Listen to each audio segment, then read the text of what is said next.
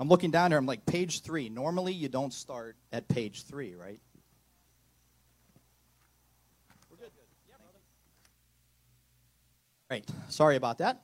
That's good. I, you know what's funny? I was standing over there thinking, like, I need to tell a joke or something to calm myself down. Apparently, God took care of the joke for me, right?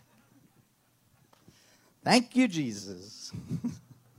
well, again, my name is Jeff Claney. I'm the, uh, um, the local outreach coordinator with my wife uh, here at the Crossroads campus, and really glad to be here with you all today. And it's nice to give Pastor John a little bit of a break.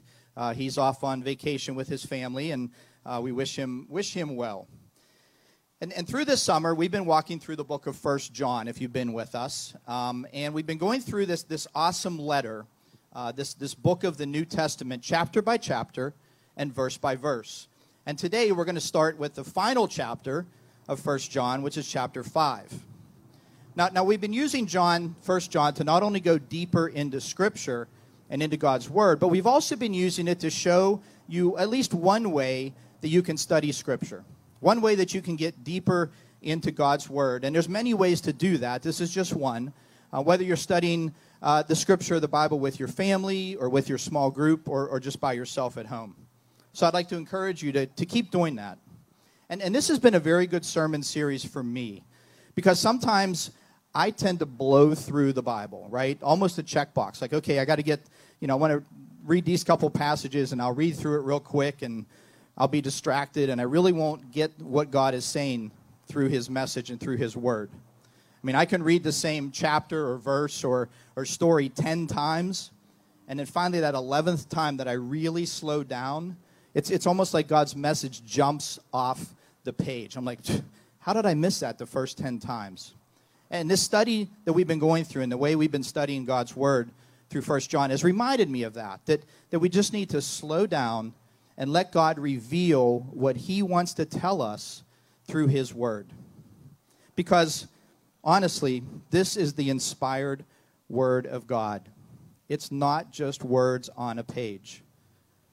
So, if anybody, um, as we've been saying, needs a Bible, we want to make sure that everybody has access to God's Word, to His message. So, if you need a Bible later uh, after the message here, or even if you want to come up now, you won't offend me. As you can see, things kind of go a little crazy sometimes. Um, there are Bibles here on the Connect table or over on the, the prayer, uh, prayer table as well. So please help yourself to one of those. They're for you to keep. So, by a show of hands, who here likes to take tests?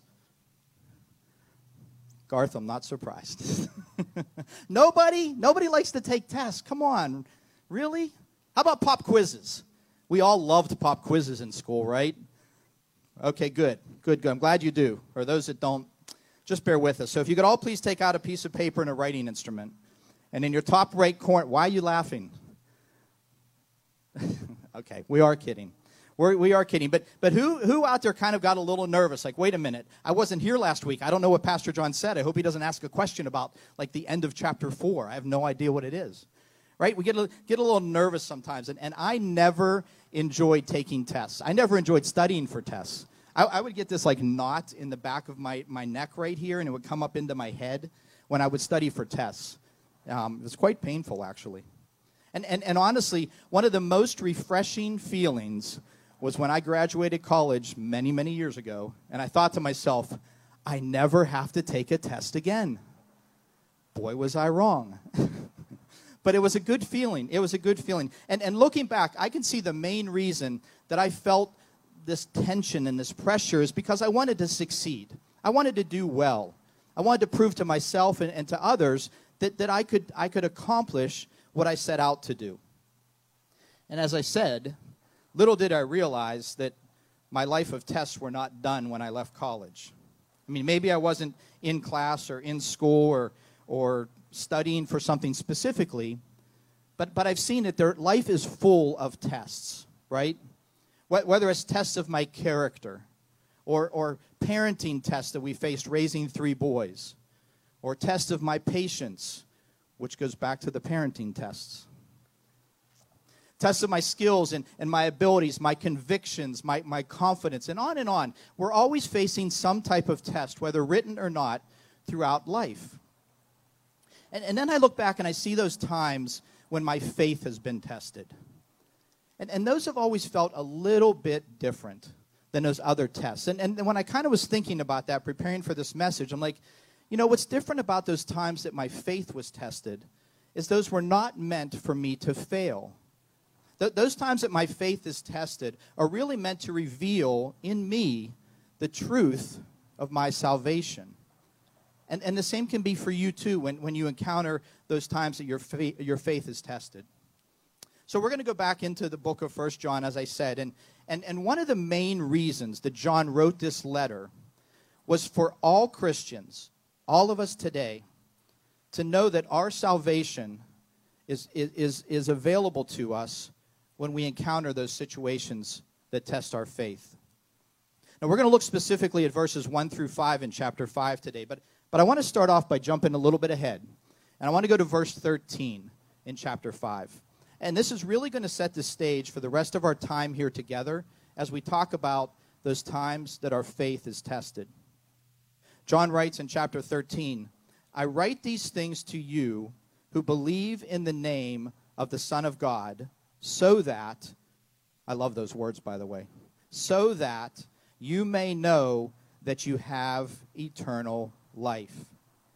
You see, the, the whole purpose of John's letter to the Christians back then and, and to us today is so that when we face those times that our faith is tested, we can have assurance and confidence through what John writes that points us to Jesus. So, so let's get into our verses today. And as I said, we're going to be in chapter 5, verses 1 through 5. Let me read this for you to start off. It says, Everyone who believes that Jesus is the Christ is born of God. And everyone who loves the Father loves his child as well. This is how we know that we love the children of God by loving God and carrying out his commands. In fact, this is love for God, to keep his commands. And his commands are not burdensome, for everyone born of God overcomes the world. This is the victory that has overcome the world, even our faith. Who is it that overcomes the world? Only the one who believes that Jesus is the Son of God. So, as we look at that, and we look at what John is telling us, I want you to think back to those times in your life when you faced tests and challenges. When you, and, and in those times that, that you've been most successful, what has caused you to have that success and, and to gain that assurance and confidence? I want to go back to a time when I was younger. I don't exactly know how old I was, but I was definitely in elementary school. And, and there was this time when, when my courage was tested. You see, we were at the local pool, and, and I wanted to go off the, the diving board into the deep end of the pool. Now, I was an okay swimmer, right? I mean, I, I didn't do too bad, but I really never ventured out of the shallow end where I could always put my feet down and keep my head above water. And if you haven't noticed, there's not many diving boards in the shallow end of the pool, right? For obvious reasons. So this one day I decided, okay, I'm going to do it. I'm going to go off the diving board into the deep end. So I got my courage up and I walked out to the end of the diving board and I looked down at the water and I turned around and walked back. I kind of collected myself a little bit. I said, okay, I, I can do this. I can do this. And I walked out. I looked to the deep end, and I walked back. I don't know how many times I did that, but I'm sure the lifeguard was getting a little irritated, and I know the people that wanted to go off the diving board behind me were getting a little impatient. And, and I remember even my mom and dad were over on the side encouraging me, and I still could not pass this test of courage. But then something happened. My dad went up to the lifeguard and he convinced the lifeguard to allow him to get into the deep end of the pool and tread water right out near the end of the diving board. Well, well, this time when, when I walked out to the end of the diving board and I saw the deep water, and then I turned and I saw my dad, my confidence raised. And I was able to jump off that diving board into the deep water and pass that test of courage. You see, just seeing that my dad was in the water and knowing that he was there if I needed him helped me to overcome my fears and pass this test of courage. So, so here's, the, here's the thing. When we read the first part of 1 John chapter 5, that, that first verse 1, we're reminded that we are also not alone when our faith is tested. Specifically, John says at the beginning of verse 1 Everyone who believes that Jesus is the Christ is born of God. Now, as I said, throughout this series, we've been encouraging those that want to, to to make some annotations in your Bible, to circle certain key words or underline them or, or take notes. It's just a way to remember some key points when you go back and look at this later. So if you're doing that, I want you to underline the word believes and circle is born. And, and notice that these are action words, right? And it's also important to recognize that, that these are two related actions that are required when our faith is tested. And the first one's on us to believe, to have faith. But faith is not the mechanism that saves anyone. Faith is not by itself the mechanism that saves anyone. By our faith, we open ourselves up to the action, the second action that does truly save us, and that is God giving us new life. What saves everyone, what can save everyone, is the action of God giving us new life when we believe and have faith. Another way to, to think about this is salvation is not caused by our faith. Salvation is given to us by the grace of God. Salvation is not caused by our faith. Salvation is given to us by the grace of God, which is revealed through our faith. And, and, and what I've been reminded again throughout this study as well of First John is that all Scripture is connected. From Genesis to Revelations, every chapter, every verse is the same message of God's love. And we can see this as well here, where Paul writes in his letter to the church of, at Ephesus, a, a letter that was written more than 10 years before John wrote his letter when Paul was in prison. He says pretty much the same thing. In Ephesians chapter 2, he says, Paul says, For it is by grace you have been saved through faith. And this is not from yourselves, it is the gift of God, not by works, so that no one can boast. Well, then John goes on in chapter 5, verse 1 to say this And everyone who loves the Father loves his child as well. This is how we know that we love the children of God by loving God and carrying out his commands. Did you hear uh, a word in there that, that was mentioned four times? Let me read it again. Pay attention this time if you, if you missed it. And everyone who loves the Father loves his child as well. This is how we know that we love the children of God by loving God and carrying out his commands. It's the word love. Or, or the form of the word love. So again, if you're if you're writing in your Bible, circle the four times that you see love or or loving or a form of the word love. You see, this the second part of this verse, of verse one in chapter five, is really a different part or next part of our, of our test. Really, the, the second part of our test of faith that we can encounter. And it's a two part question. Number one, do you love God's children? This is a theme that we've heard throughout the book of First John. If we go back to chapter 3, verse 23, John writes, We are to love one another as he, Jesus, commands. And then the second part of the question is Do you love God? And, and this is a part where it's important as we do this study to go back to the original language that this letter was written in, which is Greek. Because there are certain times that the, the English language really doesn't fully justify or convey what the original Greek was trying to convey, or the original writer, when he used Greek, was trying to convey. And this is certainly one of those times. You see, the, the actual Greek word that John uses here, all four times, for love is agape. If you're writing in your in your Bible, just write in the corner there agape, A G A P E. Now some of you may have heard this word, right?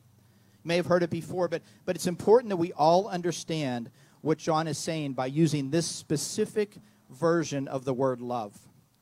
You see, because agape love is defined as self sacrificing love, continual and persistent self sacrificing love that doesn't quit and it never gets tired. It's you before me, love. It's you first and me last, love. It is supernatural love that we can truly only find and experience through a relationship with Jesus. So, so if we go back to the, to the two part question of, of the test of our faith, we need to ask ourselves when, when we feel that our faith is being tested do you love God's children and do you love God? And we've heard this before. Jesus said this when, when he gave us the great commandment, which we can find in, in Mark chapter 12. Jesus says, Love the Lord your God with all your heart, and with all your soul, and with all your mind, and with all your strength. This, the second is this love your neighbor as yourself. There is no commandment greater than these. You see, Jesus said this when, when he was posed the question of, Hey, Jesus, what is the greatest commandment? What's the number one commandment of, of all the commandments that God gave us? And, and to paraphrase, Jesus says, Love God and love your neighbor. And notice that he calls it the greatest commandment, singular, not the greatest two commandments, not like one is better than the other. It's one commandment. He says they have to go together. Jesus says they, they have to go together. If you love God's children, then you love God. If you love God, then you love God's children. And who are God's children? Everyone. So, so let's move on as we continue through this test of our faith, or times that, that our faith can be tested. You know, all throughout this study, Pastor John has talked about how John is very direct and blunt in his letter, which, by the way, I need. I'm not that smart. I don't pick up like on, you know, non direct language. I need to know exactly what John is saying here or what God is saying through John. And, and he doesn't beat around the bush or, or pull punches, right? And, and he does the same here. As we read on in chapter 5, John calls out very clearly how we know if our faith is real and that we are practicing true agape love. And it is by our obedience to God. John goes on in verses 2 and 3 to say, This is how we know that we love the children of God, by loving God and carrying out his commands. In fact, this is love for God, to keep his commands, and his commands are not burdensome. Now, don't check out on me here. Don't, don't shut down. Don't quit, right? I mean, we can hear that word obedience, and right away we can start to feel those negative feelings like, wait, that, I, I don't like that word. I don't like the word obedience, right? But, but as we really pour into these two verses, I want you to look at the second half of verse 2 and all of verse 3. Because here John uses the word commands three times. And again, if you're writing in your Bible, underline those three times, you see the word commands. But again, that can be a negative word for us. We can hear commands and we can think of rules and, and laws and, and giving up my free will. You see, the, the, this word can really raise negative feelings, especially when we say obedience and commands. But John, John does, just doesn't leave it hanging out there.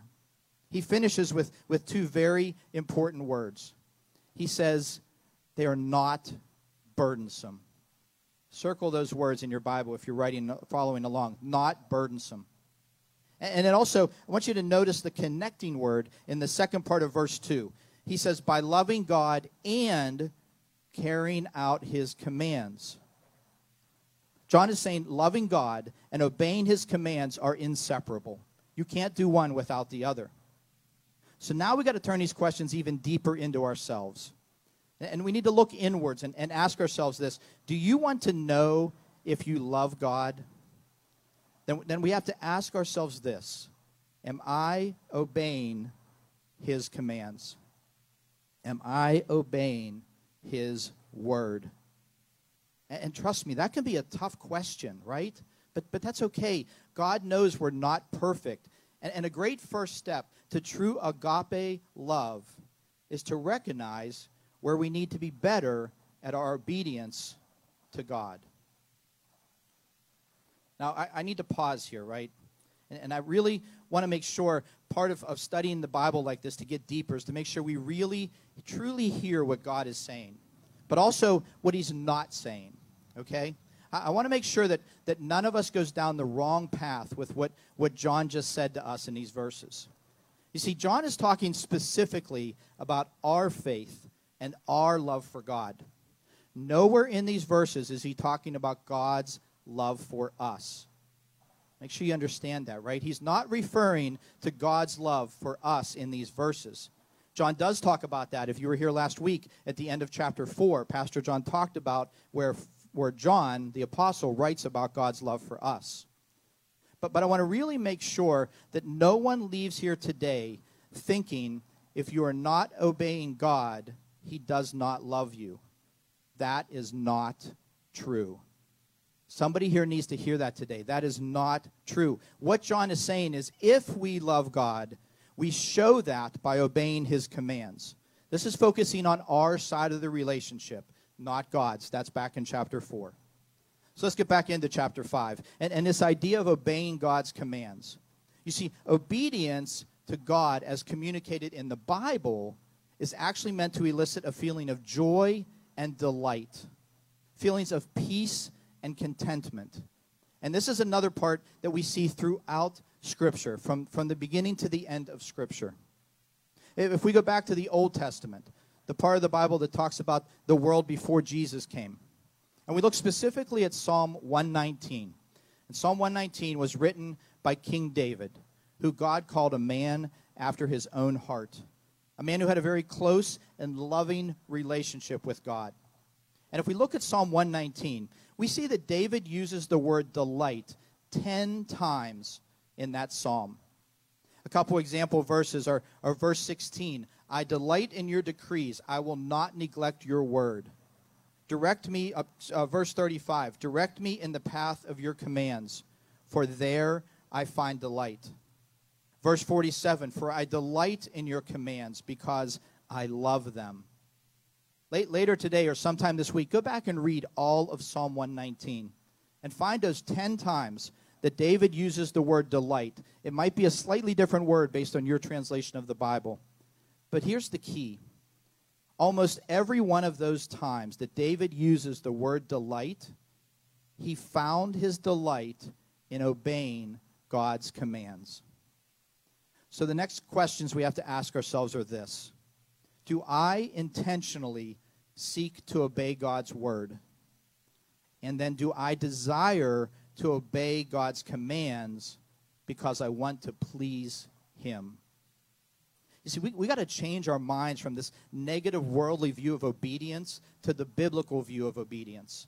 And then we can realize, as John writes, that obedience to God's commands is not burdensome. Now, uh, here's another time where when, what Scripture is telling us, it's not complicated, right? But it's not always easy.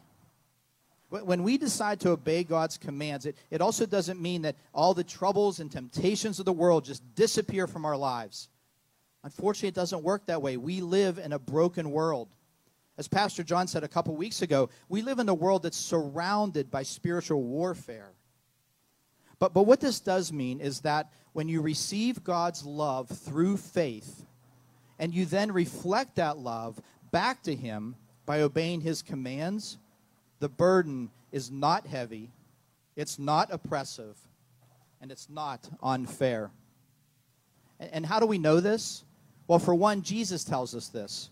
We can see this in, in His words in Matthew chapter 11, where Jesus says, Come to me all you who are weary and burdened, and I will give you rest.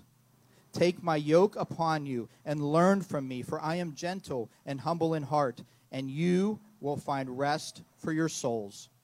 For my yoke is easy and my burden is light. You know, up, up to this point, reading through these first three verses of, of 1 John chapter 5 may sound all well and good, but I, I can guarantee there are some of you out there today saying, you know what, you just don't know the life I'm in right now. You just don't know what I'm dealing with right now. There is no way that I can find peace in the situation and the circumstances that I am in. Or, maybe you've tried this, right? You've tried to, to find this peace and, and pass these tests of faith, but the world just keeps pulling you away from God, just keeps beating you down. Well, you know what? John's not finished. You see, he finishes out this part of, of, of chapter 5 in, in a very cool way. And, and he says that there is still always hope. John, John finishes these verses with a promise. And it's a promise from God that if we truly believe, it will bring us peace, even in our current circumstances. In verse 4, he says, For everyone born of God overcomes the world. This is the victory that has overcome the world. You see, first, what John is saying here, okay, is that we can find the way to obey God's commands through God's power. We can find the way to obey God's commands through God's power. Think about that for a second. I mean, do you realize how much God loves us? I mean, yes, He expects us to obey His commands because He knows that that will bring us peace and delight and joy. But He also offers us His power to be able to obey the commands that He gives. And, and, and here's another concept that, that I think we need, to, we need to catch. We have no power to conquer sin and the ways of this world on our own. I mean, first off, to me, that's a relief because I've tried and failed miserably at times. See, God doesn't expect us to go it alone because there is only one power that can conquer sin and death and the ways of this world, and that is God's power, period. And this power, God's power, comes into us through the Holy Spirit when we turn to God by our faith. Now, listen, this doesn't mean that, that we do that. We turn to God and, and we receive His power and then we just sit back and let God do His thing. That's not the way it works. That's not what God wants us to do, right? We still have to fight sin and temptation in obedience. But John is, is saying that, that we do this under the power and through the power of God that comes through us. Through God's power in us, we will have victory over the world.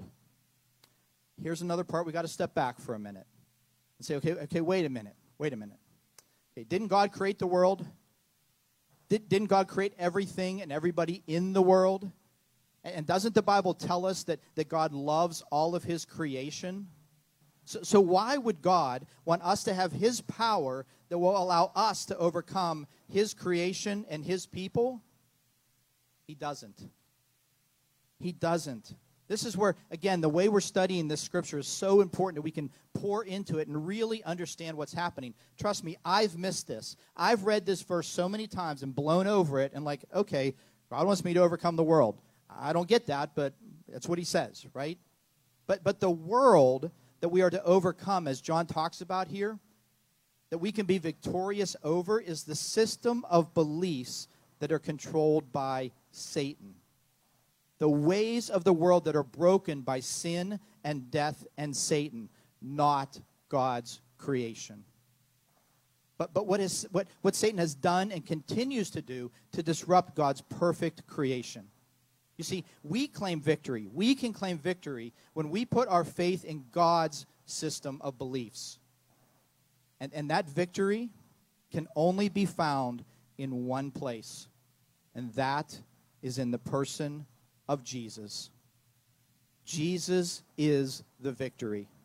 Jesus has overcome the world, as John refers to it in this context. The battle is over and it is finished.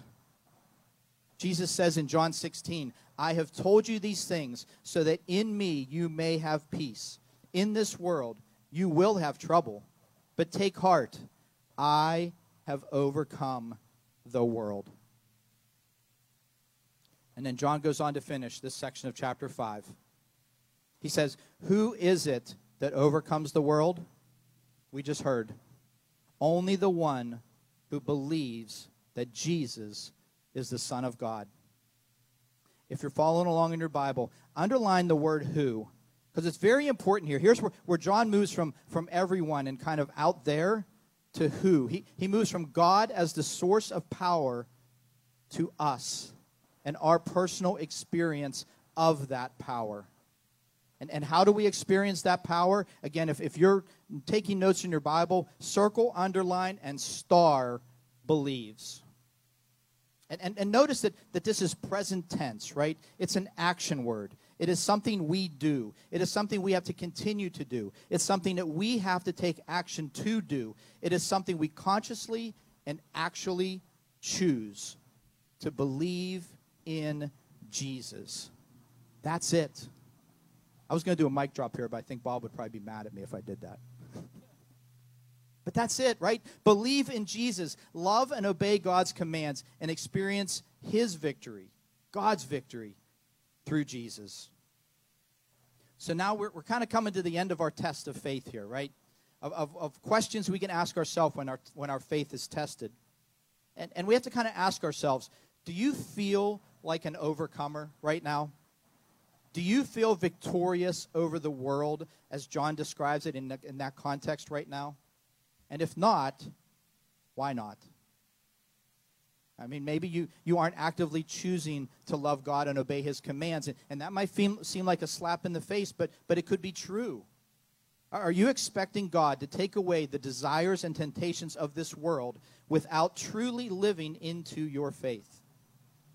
Or, or maybe you've put something or someone in place of loving God and obeying His commands.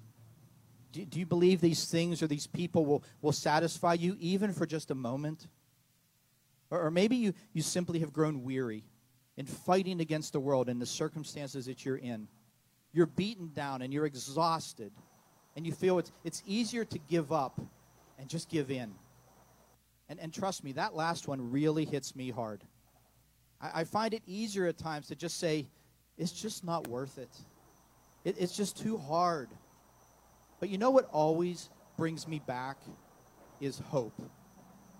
Hope that I find when, when I get more intentional in my connection with God on a daily basis through His scripture and prayer, and through staying connected with my church family and my small group, and those who constantly encourage me, especially those times when I'm feeling beaten down. So here's the final questions for our test today. And, and, and these are questions, again, that we need to ask ourselves, especially those times when we, we face times when our faith is being tested. Do you try to overcome the world and the world's brokenness with your own abilities and power? Or do you turn to God, knowing that His power is enough to overcome everything, no matter what situation you're in? Because when your faith is tested, the question is, where does your victory come from? And, and just remember what John says in verse 5 Who is it that overcomes the world? Only the one who believes that Jesus is the Son of God. Let's pray. Heavenly Father, we first just thank you for your word, for your inspired word that we all have access to. To the message that you speak through, through John and Paul and, and Jesus uh, through the message, through King David in the Old Testament. That message of love and grace. And, and your request of us is so simple to just turn to you in faith to just believe in your son Jesus, to, to accept that salvation and the power that you grant us that can defeat anything in this world through your Spirit. Father God, help us at times to remember that, that even though you are there, even though you offer us this power and, and this peace, that it might not mean that our circumstances will change but it means that you could change us in those circumstances. That through your power, through obeying your commands, you offer us delight and peace and comfort and joy. Father God, we just thank you for this word today. And we lift this all up to you in your Son, Jesus' name.